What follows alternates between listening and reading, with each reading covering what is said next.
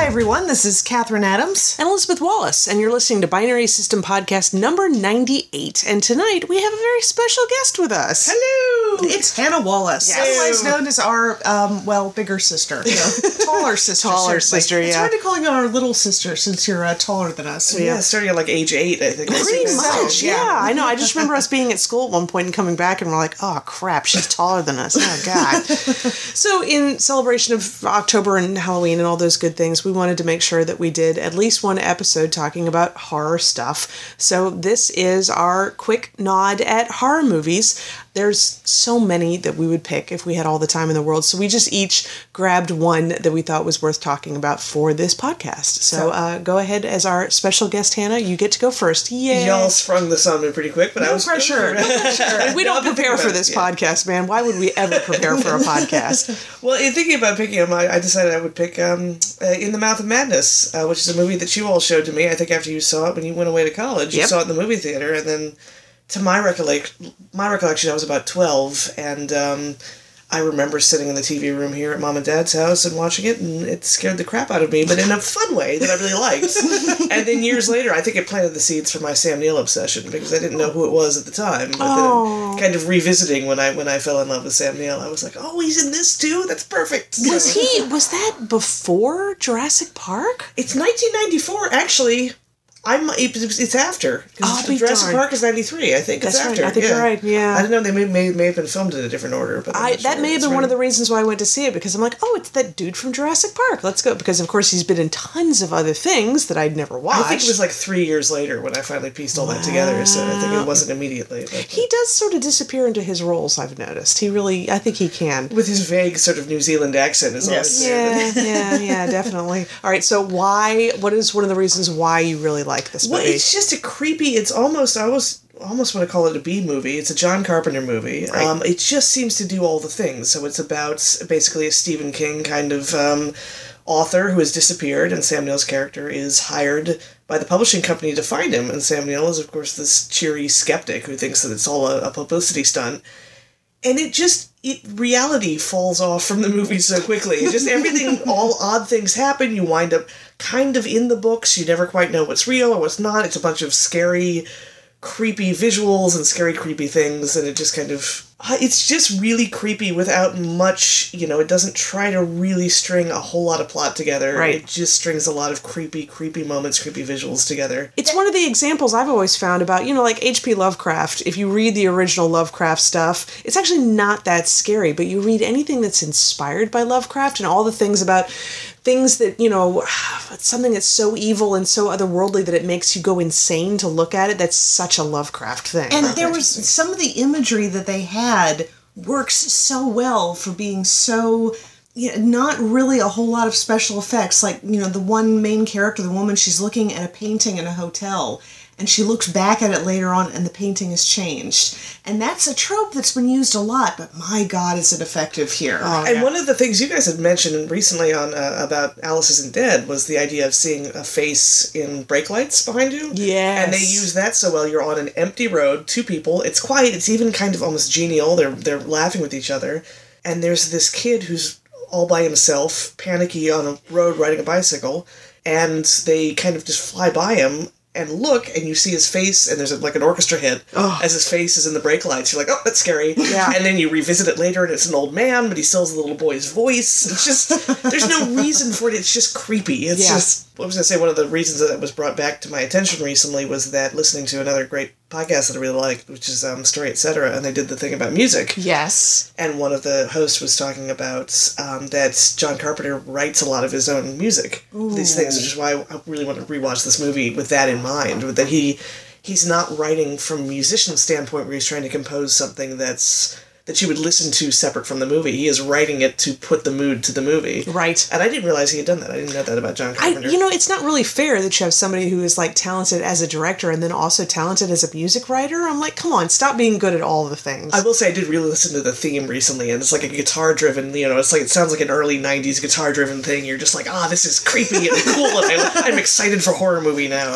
the I two love that. things that I remember about that movie one, when the author is trying to convince him that he can change change reality. He's on the bus and he's like, "You're asleep and you're dreaming, you know, but you know, to show that this is real, my favorite color is blue." And Sam Neill wakes up and everything is blue, and he ends up just screaming his head off.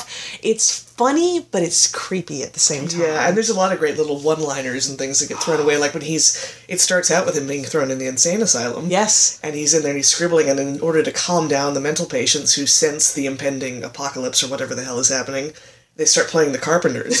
Sam Neill's just sitting there scribbling his crosses, going, "Ah, no, not the Carpenters."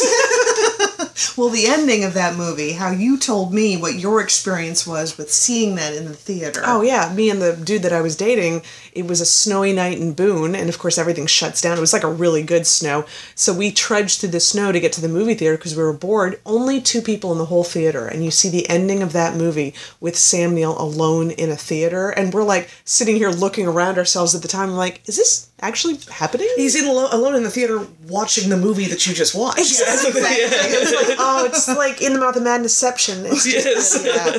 That's. I mean, it's But then you walked fun. out and it was all s- quiet and snowy. Exactly, exactly. Good experience. I really liked it. It was very fun. Yeah, definitely um, scared the pants off me, but it was also just just fun. Just watch it because you don't need to follow the plot that much. No, It just and there's a lot even- of scary stuff. Even the fact that maybe the acting isn't all that great sometimes, but it all works so well. And now I'm just kind of like, I have to watch it every once in a while, you know, almost reciting along with the lines. I mean, it's got Jurgen Prochnow plays the Sutter Kane, famous German Excellent actor. Yeah. choice for a creepy, uh, Yes. uh, you know, apocalyptic dude. Yeah. So we didn't need all of our time for that one, so we can move on to the next one, which is Catherine's pick. Well, this one's a kind of a tough one because there are so many movies that I really like that'll probably come up later, but the one that I have to watch every year, and this feels like I'm being brave by saying this, the Blair Witch Project. Yep. Every year I have to watch this, usually right around when it starts getting a little bit chilly.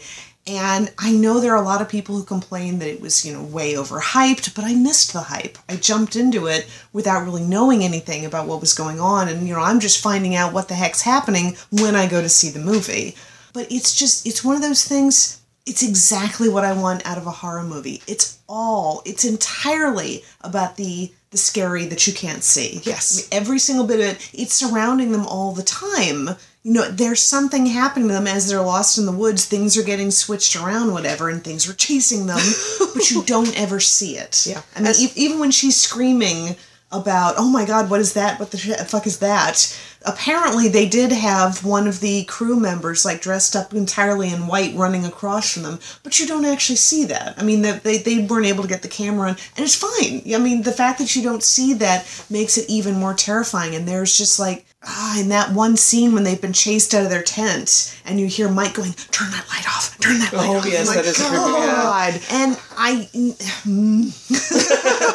That movie, like the sound at one point, because it's pitch black, they haven't turned the cameras on yet, and you hear them going outside, and you hear the unzip of the tent thing.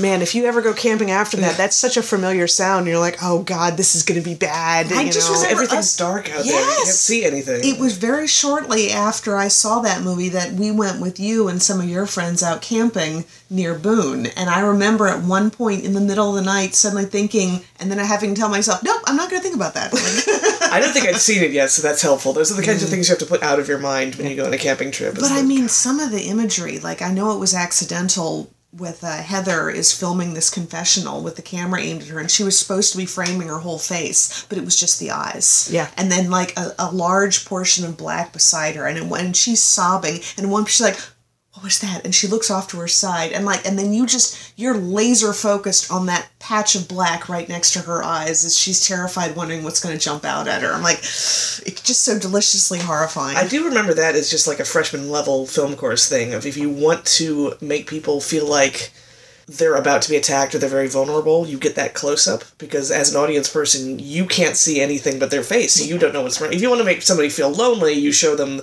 in a big empty space and and you know they're completely safe. But that that kind of close up is exactly like as an audience member, you're thinking, "Wait, I want to see. I want to see what is outside of your face. What else is out there?" Now, the Sci Fi Channel did The Curse of the Blair Witch, which was sort of the documentary behind the documentary. It was actually filmed like the Blair Witch was a real thing. I remember you guys before I ever saw the movie, you had a recording of that, brought it over to my place where I was living in Asheville, and I mm-hmm. watched it. And that night, I had to sleep with the lights on. I mean, I watched it here, and I think mom and dad were out of town. Yes. and I was like, "Yep, that's." I think it's almost scarier. It than the movie really itself. kind is of is, because yeah. you can't catch anybody in that mockumentary acting. It all seems everyone is being extremely natural, like or naturally awkward in front of the camera, like you would be if you weren't actually an actor and you're being interviewed about this tragedy that happened. But there was when we saw that, we went online and started looking up for stuff, and we saw a trailer not for Blair Witch Project, but for Curse of the Blair Witch, and it was some of the like the woodcut images, Oh, let me with tell the ya. scary music and like a sort of flash animation of the colors, like or the black just kind of drifting across from it, and you're also hearing that strange kind of chong chong sound effect that they had for the uh, the end credits, and of course Mike and Heather are screaming for Josh. oh God. That that combined with seeing Curse of the Blair Witch for the first time meant I could not sleep that night. So yeah, I think I've always been more terrified after watching Curse of the Blair Witch than the actual Blair Witch Project. Both of them are scary, but I don't know why it has that And effect. the thing about the woodcut, you were talking about that, they had an exhibit in San Diego at one point called Torture Throughout the Ages. And I always tell people I had just moved to San Diego and we go to see this thing and they had various torture instruments up and some of them were replicas but some of them were real and they had little diagrams next to them explaining what they did but the diagrams were all these old english woodcut drawings which made it so much worse Oh, And that's interesting. yeah oh there's something about like seeing these torture instruments being used in these kind of almost caricaturist drawings and i'm like it just it's terrifying and seeing that in the blair witch i'm like oh god this is not good I wonder where it because I don't remember it was such a big deal when it came out, and do we remember what year that was? Was that again ninety four ish? 99, I think. 99, really? because Wow. it was before i moved to san diego in 2000 but not that much longer because it made it was such an interesting approach to horror i think and i don't i couldn't say if that's unique but it certainly as a as a blockbuster was unique and then it kind of fell off and i just wonder if that's you know like a one trick thing like well they could do this once and Yeah. after that it doesn't work as much well anymore I don't know because I, I still want to see the sequel because apparently the sequel not the sequel uh, the Blair Witch I think is the movie that came out recently that kind of Oh, surprised because i was about to say they did a sequel don't say it The, It's Okay. the sequel was bad. Apparently, the newer sequel is not that bad. So I know that's damning with faint praise. Yeah, but it's, it's not as hard. I- Seriously, the sequel that they did like a couple years after, another one of those delayed reactions. I saw it that night. It wasn't until the next morning that I was just like, God, that was awful. ah. I want to see, you know, the newer, you know, Blair Witch movie, but I also want to see, and I've got the DVD of it, but I'm waiting for fall because that's when I watch horror movies. Paranormal Activity, which is another found footage. I've heard good things about that The one, first one is supposed to be really good, and Blair Witch Project, I think, did for better or for worse start this whole found footage, you know, like uh, um, Cloverfield, that sort of thing. The, the one of the characters actually being in charge of the camera. That's why I feel sorry for people who didn't see it when it came out because it's been lampooned to death at this point. I don't know that you could get the same experience as being in the theater and me and my friends seeing it and getting up after the theater was done and there was a woman sitting in the row behind us. Her face was white and she's like, I came in after the show started. Was that supposed to be real? And we're like, no, no, no, it's, it's totally real. I mean, it was a student film. Is the other thing? Is Yeah. the idea of being kind of a little off, uh, off the beaten path. That's literally, but also Yeah. just as far as filmmaking goes, the idea that the students just kind of put this together and it was effective. Yeah, if you guys do like the movie and you haven't seen it with the director's commentary, watch it with the director's commentary because there's lots of fun tidbits about that. You definitely need to do that. So the directors basically left it to the actors, right? They left the camera with the actors and said, Yeah, kind of a little bit of guidance, but just like, here, just go ahead and do this, and this is what we want from you. yeah, they, there was But, a yeah. lot of like GPS instructions, and you need to be here, and this needs to be happen. But there were things that happened during the movie, like the map getting kicked into the creek. That was improv. Oh wow! Cool. Holy crap! Okay, so uh, last one, major one that we're going to talk about. I was going to do Silence of the Lambs, which is a classic, and we all love it and everything. But the thing is, I haven't watched it in a while, and I really need to. It was another one that I got to see in the theater, and I'm so glad I did. Was The Ring, and not the original Japanese one, but that stupid video that they watch and the feeling of it like almost like a nine inch nails video and everything and i've never yet seen something to this day that had that kind of atmospheric thing going on in the middle of a movie that worked that well just and that was i don't know if you ever saw uh, the dvd that they had for that they had an easter egg that you could go to in the credit sequence where if you found it and you hit it it would play the entire because you don't when you're watching the movie you don't see that little video Yeah, All- yeah. You're, you're seeing the it's cutting to the uh, the character's reaction Because it's supposed to drive you insane if you see the whole thing, right? Yeah, it's supposed is. to, whatever, yeah. yeah, Yeah, but but in the Easter egg, you do watch the entire thing, and it finishes, and you're like pressing the button, but you don't have control over it, and then you hear a phone ringing, and oh, then you get control.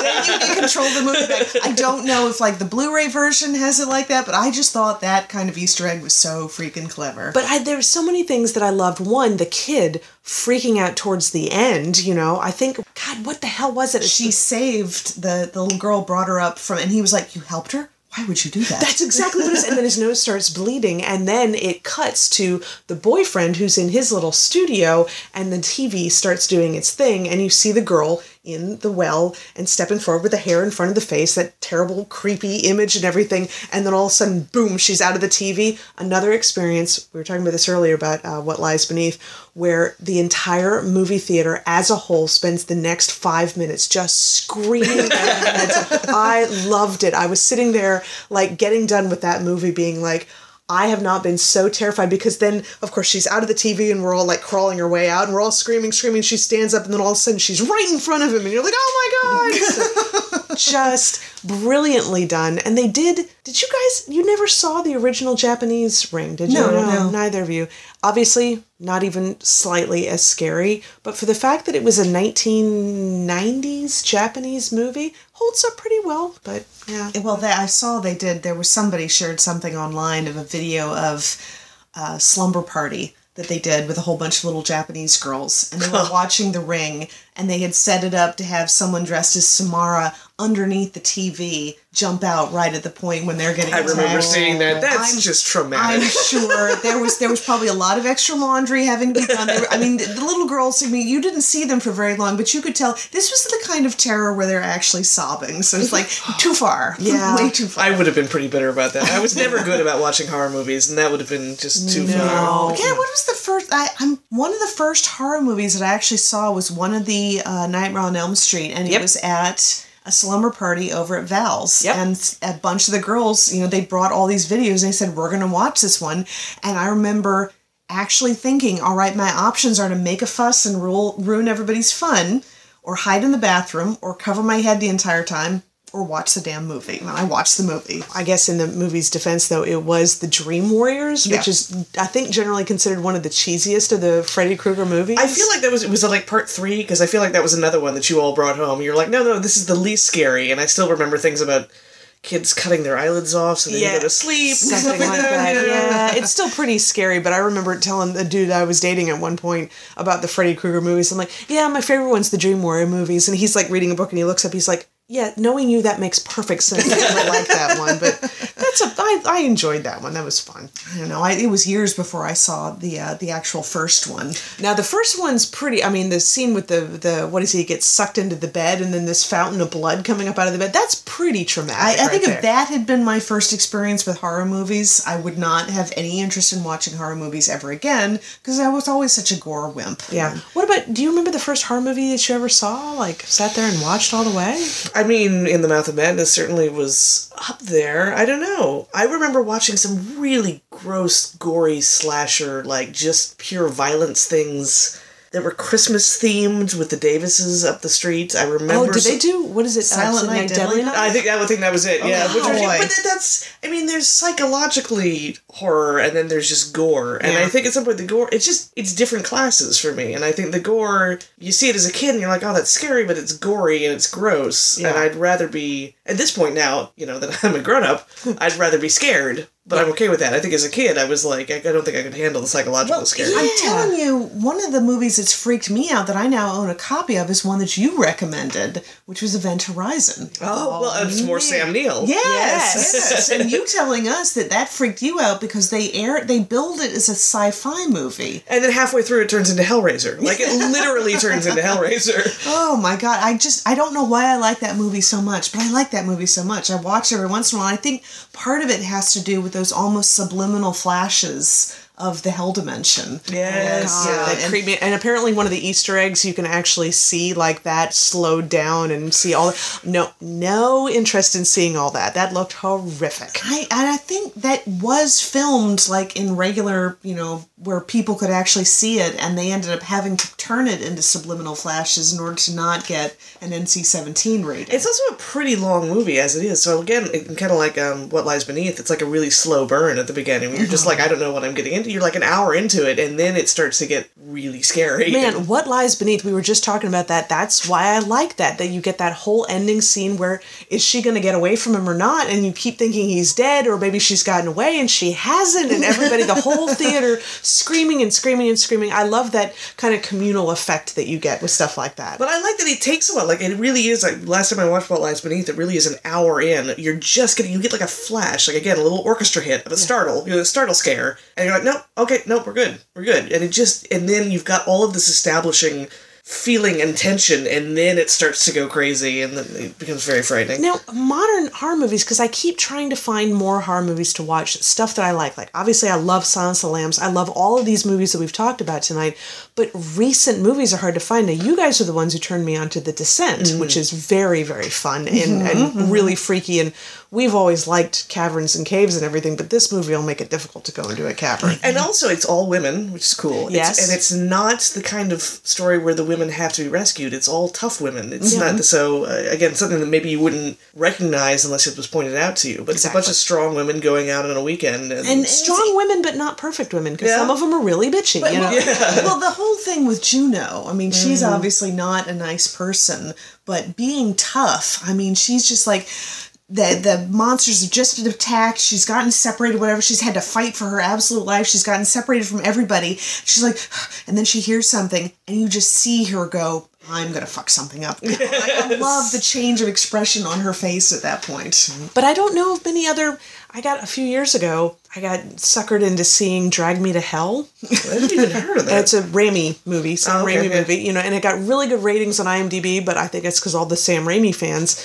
Uh, it had the kid who played me with the Mac and PC. Um, you Yes, know, oh, I'm Mac, yes. I'm a PC. It's the kid who played the Should Mac. know his name, yep. I know exactly. Show notes. His character was wonderful. He played the boyfriend to this girl. Um, at one point, you know, she believes that she's been cursed, and he's been poo pooing it, and she's trying to raise all this money to try and you know pay this person to do it, and he actually gives her the money, and she's like, "But you don't believe in this stuff," and he said, "No, I don't." But you do, and that's really all that's important. And the whole audience is just like, "Oh my god!" But it's a it's a Raimi movie. It's neither it's neither psychologically scary nor slasher scary. It's gross scary, which I Oh. can't handle. I mean, And just, you've yeah. seen some of the Saw movies, haven't you? Or at least the first one. yes. Uh, yeah. Uh, yeah. I think I've definitely seen the first one. I don't know if I've seen bits I and And, pieces. never you, seen you can't recommend them, or They are. They're almost like short story scary. Like they are. There is tension. They're definitely gory. Yeah. But there is this every setup. It's just there's not a lot of heft to it plot wise. But I,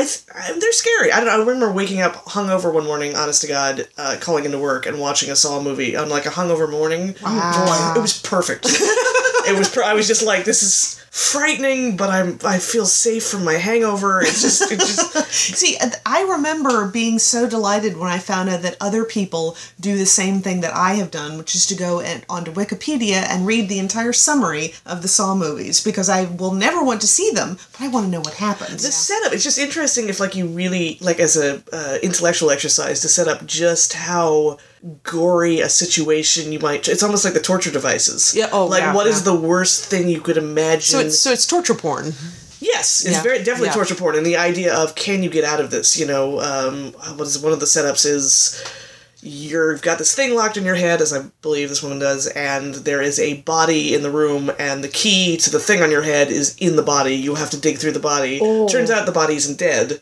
Oh so no! shit like that. Oh my god! Yeah, so it's just Uh, like like like gory I think riddles. Leland, I want to say I don't remember if it was Saw or Hostel, which I believe are Oh, both. yes, yeah, pretty yeah. intense. Somebody, I think. I might be wrong. Has to dive into a swimming pool full of hypodermic needles sticking up or something. I don't. I've seen I've seen Hostel too, and I don't remember. Oh, I'm pretty yeah. sure that was that sounds like a saw thing that you have to because that was the thing you know the whole idea about I don't know anything where you have to do something horrible to yourself in order to survive you just have to want because I understand in one of the later movies it's two people facing off with a scale and they have to cut pieces of themselves off to throw on the Oh scale if my the other person manages to cut off more and that goes you know it, it weighs down on their side the other person dies It's like what Seven started, and Oh, they've boy. just, just like just turned it into a pure. The whole concept, like Seven, is a great. Seven psy- is another psychological example of a movie I love. That movie freaked me the hell out, but it's psychological with a little bit of gore. It's got plenty- yeah, it's it's got some thing, gore, but, but it's well balanced. It's not about the gore; it's about what else is going on. I was gonna say the thing with the Saw movies that's that is at least a little comic relief in between is that I'm pretty sure it's Cary Elwes is in the first one who's one of the Oh. people who's trapped. So in between the stories that you're getting,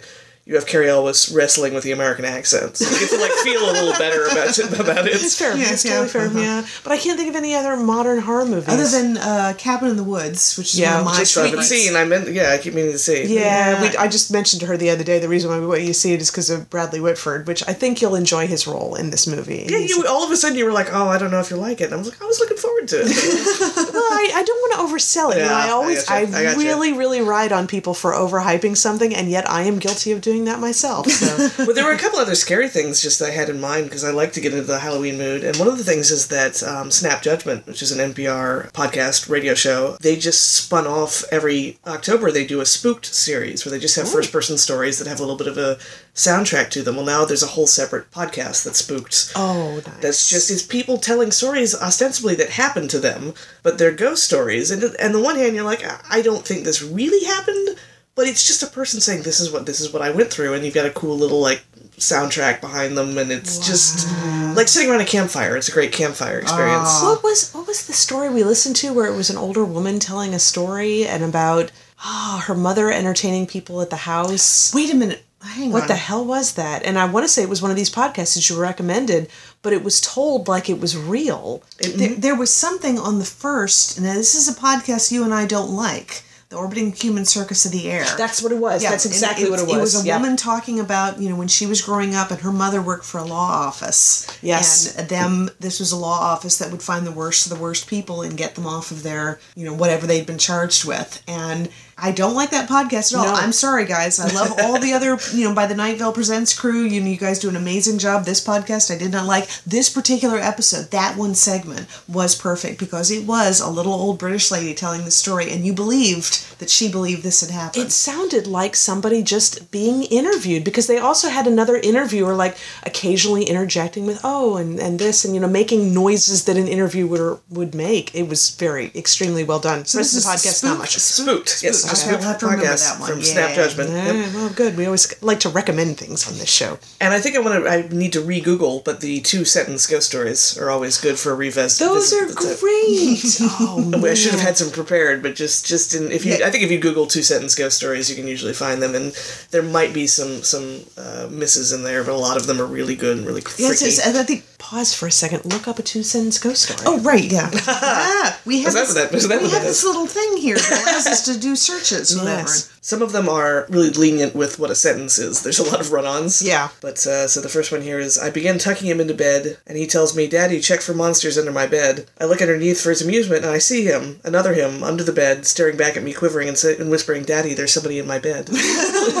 That just is my favorite one. on the back. That is one of my favorite ones. Hang on. Are you looking at the 42 second uh, that's what. Yeah, that's what just popped up. Yeah. Okay, yeah. Um, hold on a second. Uh, th- here's one. I can't move, breathe, speak, or hear, and it's so dark all the time. If I knew it would be this lonely, I would have been cremated instead. That's a good one. Oh boy. Don't be scared of the monsters. Just look for them. Look to your left, to your right, under your bed, behind your dresser, in your closet, but never look up. She hates being seen.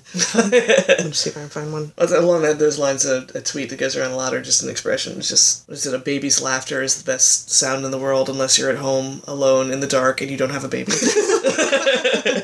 I like that one, yes. The grinning face stared at me from the darkness beyond my bedroom window. I live on the 14th floor. oh, that's a good one. Yep, yep, yep, creepy. Um, and then after the one thing I would recommend for, and I need to Google it and probably give it to you so you can link to it. But Yeah. it's the um, if it's in McSweeney's or somewhere, there is the Sad Pumpkin or Sad Jack o' Lantern story, which is a story, is a first person, it's a dialogue between a person and the Jack o' Lantern after Halloween. Oh, Have you ever interesting. Oh, and it's just and it's just like what the oh, it's it's actually right before Halloween and how excited the jack o' lantern is for Halloween, and then just little things like uh, it's it's heartbreaking. Oh. honestly, it becomes it's really you're really excited. It's hard. It's kind of like it's kind of like a person and a puppy, except instead of a puppy, it's a jack o' lantern. Nice. so Did you? We probably should see if this is available anyplace. Do you remember the Black Pumpkin, the story we read from our, that Twilight Zone magazine we used to read? The Black. Yeah, I remember the title. What was it about? I can It never was- remember the author, which is terrible because I, I- think we actually read this aloud to some people at one point. Why would we prepare for this podcast? Of course Come not, on, no, yeah, exactly. But you know, it's a, this, it's you know, typical like you know, kid who's picked on by his entire family, including his brother, who's horrific, and they go to pick out jack o' lanterns, and he picks out this terribly like all scaly and bumpy, and carves it into a jack o' lantern and gets his revenge and all that kind of stuff. But it's like Something about slurping up something. Yeah, exactly. I remember like that. it, like yeah. it. I'm pretty sure it eats people. You know, Yeah. definitely. But it was a really well written story in that Twilight Zone magazine. I'll Google it in time for this podcast. We'll get at least the author. There's a good chance this was a Dean Koontz uh, story. No Yeah. way! I'll be I, I just I did a uh, uh, took a look in Google and uh, found an article five scary stories to read in the dark and the very first one that's listed is The Black Pumpkin by Dean Koontz. Young Tommy has always been a disappointment to his parents. Oh, Like, oh my that's gotta be it. Okay, It's well gotta that's cool. one. I, I I should have guessed it would be a Dean R. Koontz story. Yeah, man. yeah. yeah. That's we'll we'll make a link to that one. You if you can read it, that'd be a good one. cool. Anything else? Any, any final thoughts for the I was flashing on a cartoon about gargoyles that I can't remember. There was there was a cartoon about gargoyles, but I Yeah. remember there was also I don't think it was related to that a Halloween special about gargoyles. And I think I'm pulling the two, mixing the two up. But it was uh, something about gargoyles coming to life around Halloween. And All right, I'll have to look that one up. I know there's a lot of people that I was hanging around with with the last podcast. I feel like the cartoon Gargoyles was a little bit younger than our generation because I know people, yeah, that was right. that was right. wheelhouse, Yeah, exactly. Because I I remember the show a little bit, and I remember a lot of the Star Trek Next Generation people did voices in it. But Oh, I didn't know that. Well, I remember. I think it was in the intro. Is why I think I'm mixing them up. Was something about the they come to life or they can talk when the water runs, the rainwater runs through their mouths, is- which I think is an, it's an old is an old gargoyle. yeah, legend. exactly. It sounds familiar. All right, we'll have to do more googling on that one as well. Uh, any thoughts for you? Final thoughts? no no just now looking forward to heading back home uh, in a couple of weeks and watching some more horror movies. Oh, Nice. Very nice. That'll wrap us up for the evening. Make sure to check out pixelatedgeek.com for all of the book reviews, all of the comic book reviews, the photo galleries. We've got another one last photo gallery of Comic Con cosplay photos from Nathan downloading to my computer even as we speak. So we uh, Comic Con lasts all year as far as we're concerned. But make sure to check all of that pixelatedgeek.com. No idea what we're going to be recording next week because uh, there's been a lot of travel and hurricanes and stuff like that, throwing recording segments into disarray. But um, one way or the other, we will talk to everybody uh, in one week. Talk to y'all later. Good night.